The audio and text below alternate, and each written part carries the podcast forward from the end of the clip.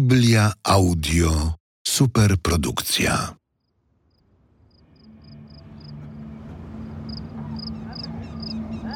Księga Ród. Rozdział pierwszy. W czasach, gdy rządzili sędziowie, nastał głód w kraju. Z Betlejem Judzkiego wyszedł pewien człowiek ze swoją żoną i swymi dwoma synami, aby osiedlić się w ziemi Moabu. Nazywał się ten człowiek Elimelek. Jego żona Noemi. Jego dwaj synowie Machlon i Kilion. Byli oni Efratejczykami z Betlejem Judzkiego. Przybyli na ziemię Moabu i tam zamieszkali. Elimelek, mąż Noemi, zmarł, a Noemi pozostała ze swymi dwoma synami. Oni wzięli sobie za żony Moabitki. Jedna nazywała się Orpa, druga nazywała się Rut. Mieszkali tam około dziesięciu lat. Obaj, tak Machlon jak i Kilion, również zmarli a kobieta pozostała, przeżywszy obu swych synów i swego męża.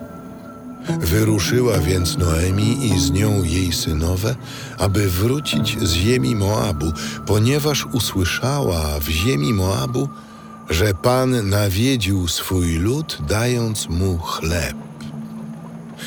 Wyszła z tej miejscowości, którą tam zamieszkiwała, obie jej synowe z nią i wyruszyły w drogę powrotną do ziemi Judy.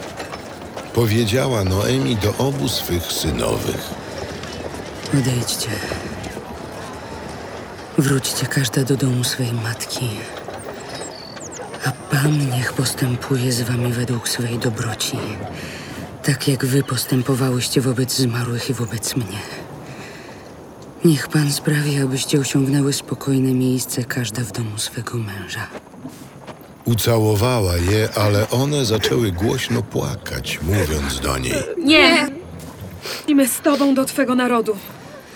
Wróćcie, moje córki, czemu idziecie ze mną? Czyż mam jeszcze w swoim łonie synów, którzy mogliby zostać waszymi mężami? Wróćcie.